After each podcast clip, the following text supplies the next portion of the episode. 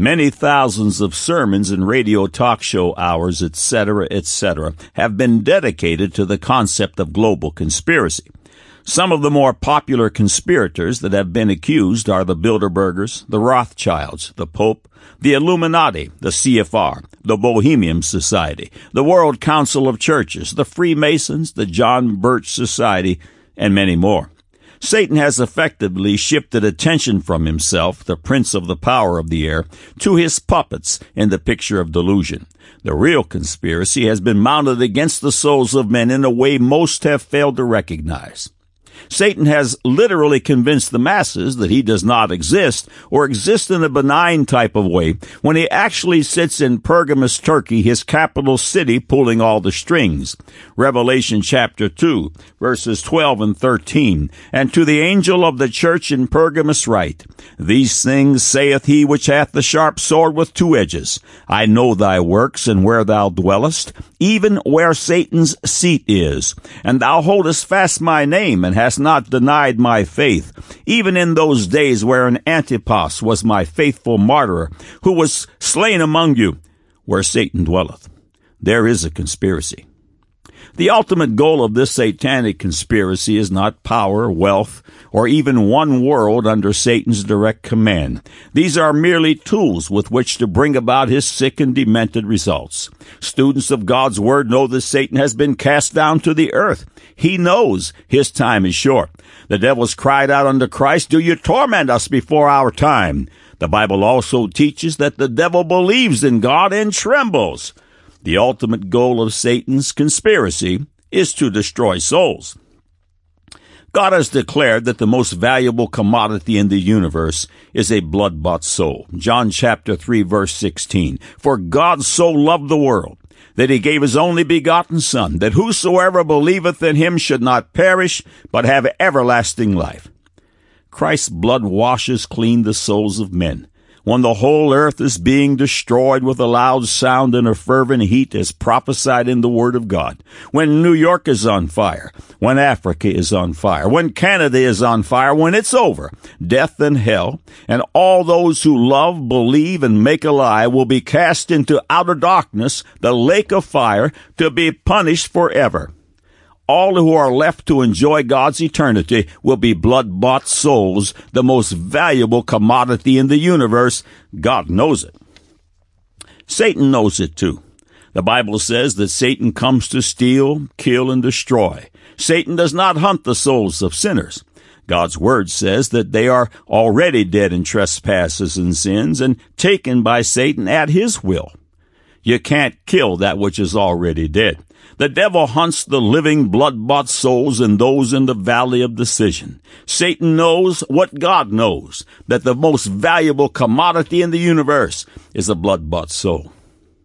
The conspiracy is to destroy blood-bought souls and to make certain that the roadmap of deliverance is altered in such a way that sinners cannot find their direction to that fountain of redemption, Christ's redeeming blood.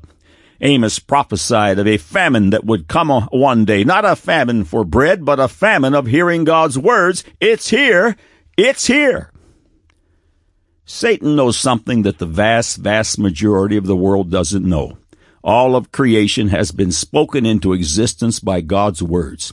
When scientists began to unravel the majestic wisdom of DNA, they were shocked to discover that all the building instructions to construct your body, for example, were intact and that DNA functions via a four letter alphabet. DNA's directions were framed in sentences, paragraphs, chapters, and books. Take a moment to consider God's revelation of this concept of DNA in Psalms 139 verses 13 through 16. For thou hast possessed my reins. Thou hast covered me in my mother's womb. I will praise thee, for I am fearfully and wonderfully made. Marvelous are thy works, and that my soul knoweth right well.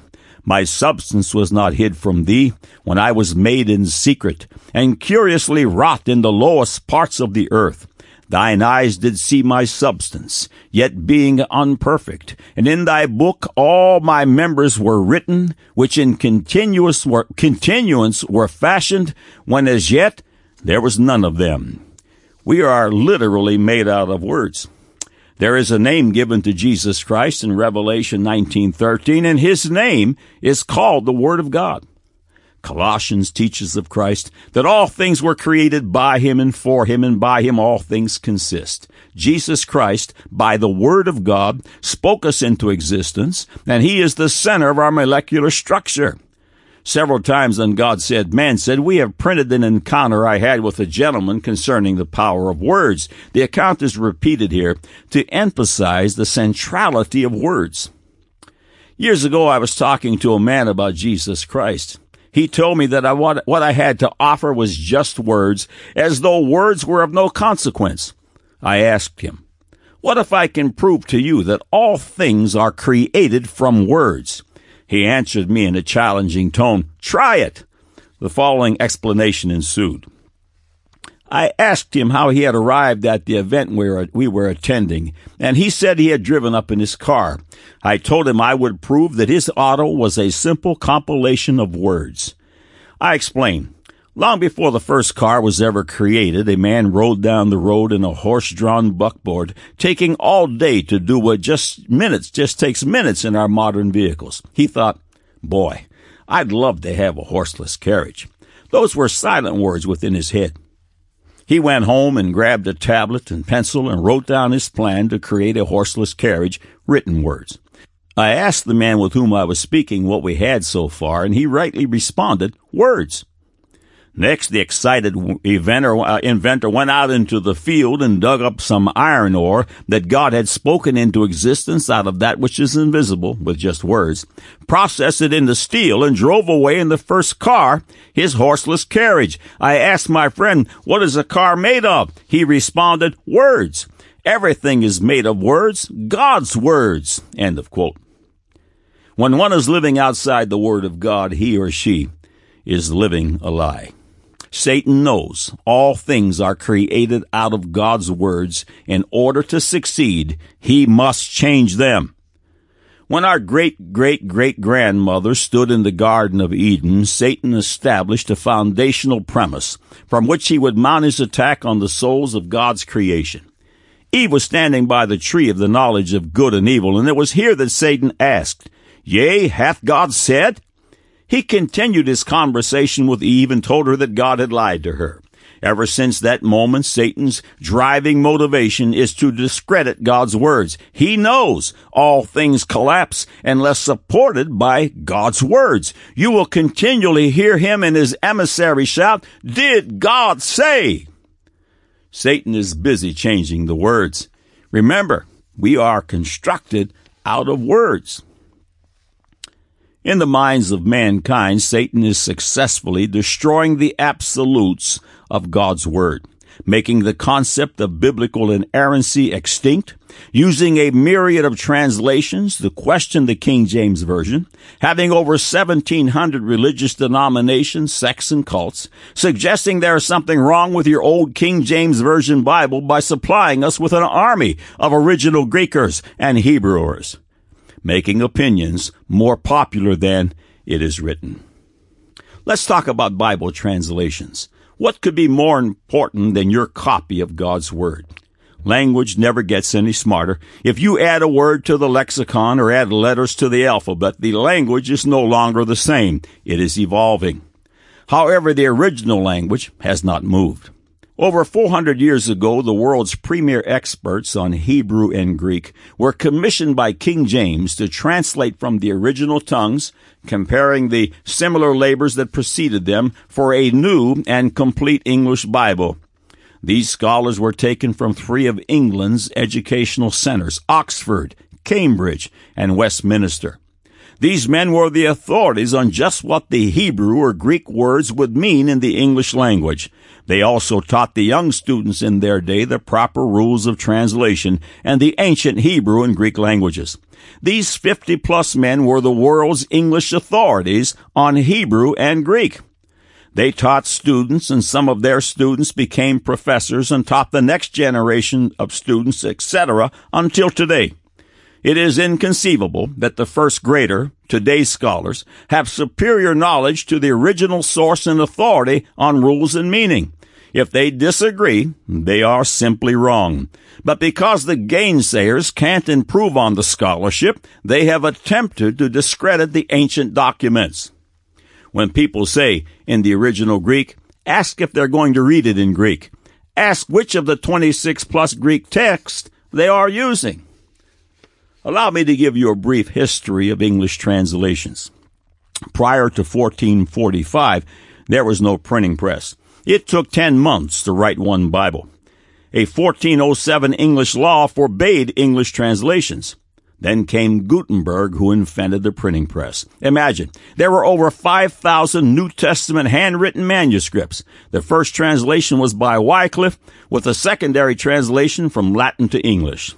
Tyndale printed in 1525 illegally. He translated the Greek Testament into English, not the Old Testament. Tyndale said, I vow to make the boy who drives the plow in England to know more of the scriptures than the Pope does. He smuggled Bibles into England in sacks of flour. God's enemy, Tunstall, burned Bibles. He paid a Pakistani man to buy Tyndale Bibles so he could burn them. He didn't know the Pakistani was a friend of Tyndale. He told Tunstall that the price was four times the actual cost. So for every one that Tunstall burned, Tyndale produced three.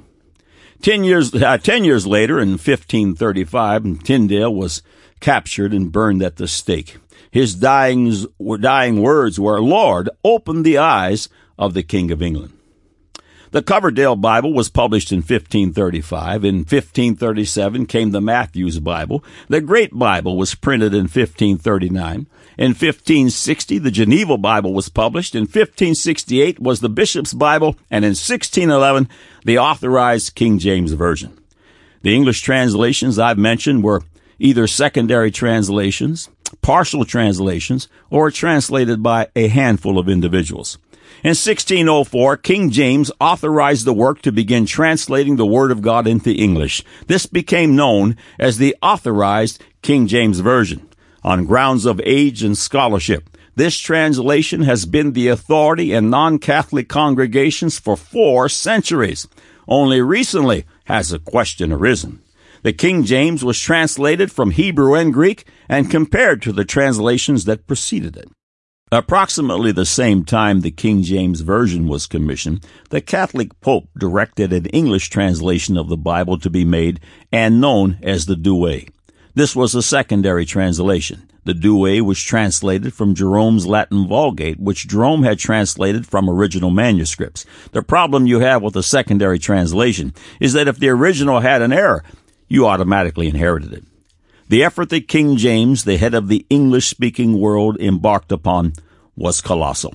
Between 50 and 60 of the English speaking world's finest language experts were taken from three different educational centers, Oxford, Cambridge, and Westminster, then divided into two groups, Greek and Hebrew, further divided into three different segments, making six different committees. Then the Bible was divided into six different parts, including the apocryphal books. As a footnote, the Old Testament apocryphal books are still found in the Catholic Douay. The answer to uh, the answer to why they were removed from the King James version is rather simple. Remember, the Old Testament was given to us by the Jewish priests and rabbis. The rabbinical order would not endorse the apocryphal books as holy writ. In other words, they did not endorse them as God's inerrant word. The Puritans rejected them as well. Consequently, these non-sanctioned books have been removed. After the work of translating was divided up, it was then distributed equally between Oxford, Cambridge, and Westminster. Each man translated his section and read it before the entire committee. Then the committee would pass the final work to two men who did final editing. Finally, it was reviewed by Bancroft, the Archbishop of Canterbury. It took over six years, 1604 to 1611. There was very little difference from Tyndale's translation. In this colossal question of what did God say, the concept of something known as the majority text is pivotal. There are over 5,000 handwritten manuscripts of the New Testament alone, which contain all or part of the New Testament. If the majority of the manuscripts said a particular verse was there, then it was written in the majority text. Majority text is also known as the traditional text, Syrian text, Byzantine text, Kappa, or common text. Harvard scholar Hill states that during the Byzantine period, which spanned 312 AD to 1453 AD, and for nearly three centuries of the three centuries of the Protestant Church, the majority text was the authority. Hodge, professor of New Testament literature and exegesis at Dallas Theological Seminary and co-editor of a Greek New Testament book, writes, Thus the majority text upon which the King James Version is based has in reality the strongest claim possible to be regarded as an authentic representation of the original text based on its dominance in the transmissional history of the New Testament text. Again, Hodge writes, Modern criticism repeatedly and systematically rejects majority readings on a large scale. This is monstrously unscientific. The Textus Receptus was too hastily abandoned. The majority text was gleaned from over 5,000 handwritten manuscripts. William Pickering, author of Identity of the New Testament Text, recipient of a THM in Greek exegesis from Dallas Theological Seminary and MA and PhD in linguistics from the University of Toronto wrote, the new versions ignore the over 5,000 Greek manuscripts now extant. Extant simply means now existing. The majority text comes from manuscripts from Greece, Constantinople, Asia Minor, Syria, Alexandria, Africa, Gaul, southern Italy, Sicily, England, and Ireland, Pickering notes, a reading found in only one limited area cannot be original. If a reading died out in the fourth century, we have the verdict of history against it. The King James Version has the majority text and the geography. Metzger, author of the text of the New Testament, writes, readings which are early and are supported by witnesses from a wide geographical area, area have a certain initial presumption in their favor. Note, another name for the majority text is the Syrian text. Central to the apostle Paul's ministry was the Syrian city of Antioch, Acts chapter 11, 26, and the disciples were called Christians first in Antioch. Now let us take a look at the minority text. In 1881, a new Greek test, text using the Vatican Manuscript B was introduced by Westcott and Hort and has been used as the Greek text for all subsequent modern versions. Philo's school in Alexandria, Egypt produced manuscripts of the Old and New Testaments altered to conform to the school's esoteric teachings. Westcott and Hort used these very manuscripts to alter the traditional Old and New Testaments. Westcott and Hort used a uh, Vatican manuscript B, which was from only one geographical area, Alexandria, Egypt. Remember, the majority text, on the other hand, comes from manuscripts from Greece, Constantinople, Asia Minor, Syria, Alexandria, Africa, Gaul, southern Italy, Sicily, England, and Ireland. Again, Pickering states, a reading found in only one limited area cannot be original. If a reading died out in the fourth century, we have the verdict of history against it. Westcott and Hort totally rejected the Textus Receptus majority text as the original text of the New Testament, which was honored as such for nearly two millennia. They claim three main types of evidence support their judgment. One, the Syrian majority text contains combined or conflate readings which are clearly composed of elements current in earlier forms of text. Two, no, Ante Nicene Father quotes a distinctively Syrian majority text reading. Three, Westcott and Hort's third challenge was that when the Syrian, the majority text readings, are compared with the rival readings, their claim to be regarded as original is found gradually to diminish and at last to disappear. Kenyon's 1937 textbook supports Westcott and Hort. It reads, The relatively late date must now be taken as established. The majority text may be dismissed from further consideration. However, he added, if it can be shown that the readings which Hort called Syrian existed before the fourth century, the keystone would be knocked out of the fabric of his theory. Researcher G.A. Riplinger weighs in with the following. Out it comes. Harvard scholar Hill writes, this theory has been abandoned by most present day scholars. The 96 papyri ancient writing material, with the exception of P3, 4, 7, and 14, were all discovered after 1890, after Westcott and Hort's 1881 New Greek text. Pickering observes. In Hort's day, the early papyri were not extant, not existing. Had they been, the WH theory could scarcely have appeared. Each of the early papyri, AD 300 or earlier, vindicates some Byzantine, King James Version reading. Bodmer II shows some Syrian readings to be anterior, means preceding in time, uh, to corresponding Aleph and B readings. The early papyri vindicate Byzantine readings in 660 places where there is a significant variation. End of quote. Remember, the Byzantine text is what you have in the King James Bible. Pickering cites H.R. Sturz, who wrote The Byzantine Text Type in New Testament Textual Criticism, uh, and he summarized his research concerning the superiority of KJV text type based on the discoveries in the papyri. H.A. Sturz surveyed all the available papyri. Each new manuscript discovered vindicated added Byzantine readings. The magnitude of this vindication can be more fully appreciated by recalling that only 30% of the New Testament has early papyri attestation. If we had at least three papyri covering all parts of the New Testament, all of the 5,000 plus Byzantine readings rejected by the critical eclectic text could be vindicated, would be vindicated by early papyrus. Henceforth, no one may reasonably or responsibly characterize the Byzantine type text as being late, meaning not as old. Although modern editors continue to reject these readings, it can no longer be argued that they are late. End of quote. A.F.J. Clinton, in his book A Survey of the Researches into the Western Texts of the Gospels, compared Aleph and B, 4th century readings, with Papyri, 2nd century. Pickering added to his research and compared the Textus Receptus, the received text, to Aleph and B. He concluded that the KJV readings dominated the early papyri to a greater percentage than the readings of Aleph and B seen in the new versions.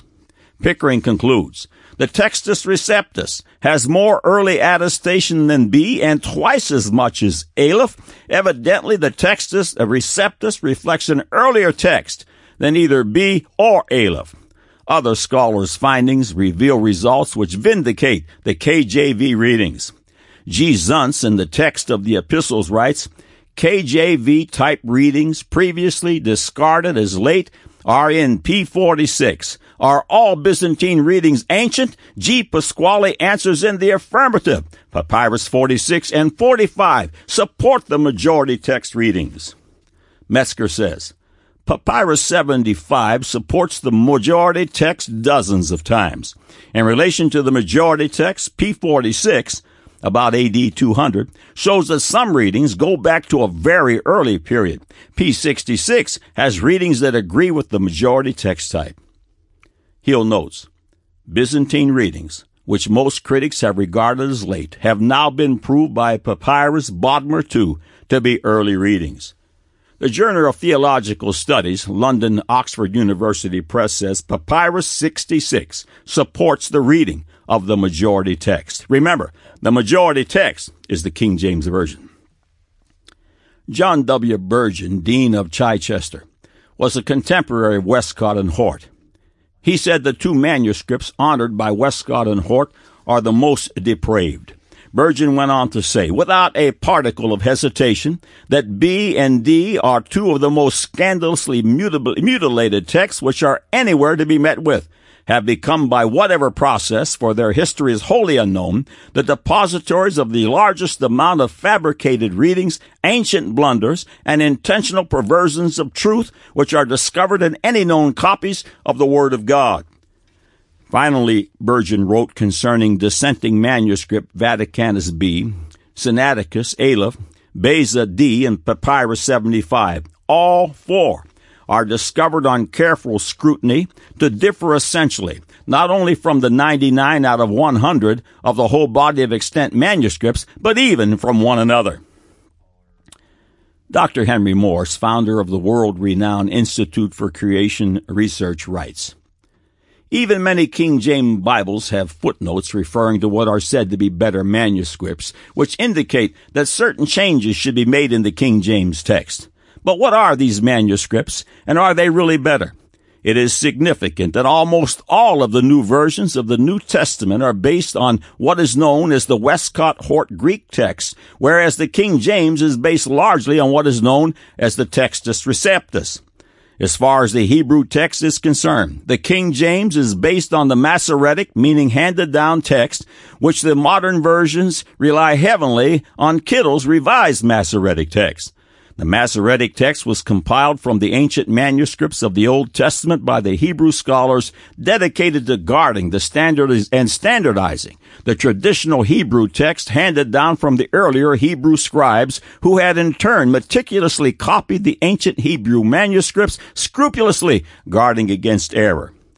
As far as the Hebrew text developed by Rudolf Kittel is concerned, it is worth noting that Kittel was a German rationalistic higher critic, rejecting biblical inerrancy and firmly devoted to evolution.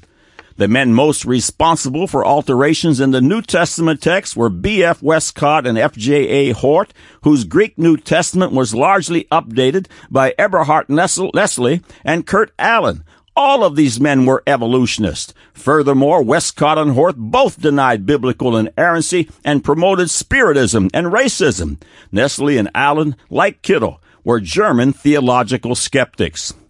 Westcott and Hort were also the most influential members of the English Revision Committee, which produced the English Revised Version of the Bible. The corresponding American Revision Committee, which developed the American Standard Version of 1901, was headed by another liberal evolutionist, Philip Schaff.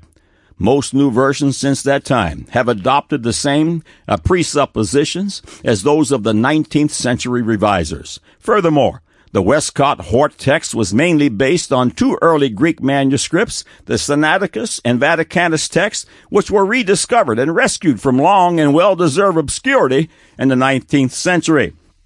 Dr. Morris concluded with this thought.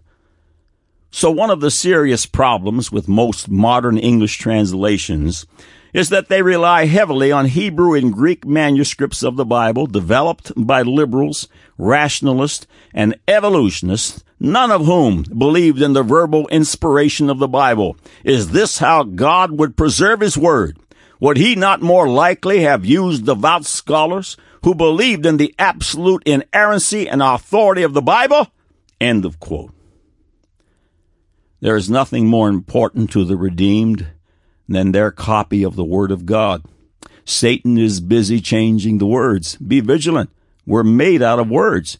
This is part one of a two part series.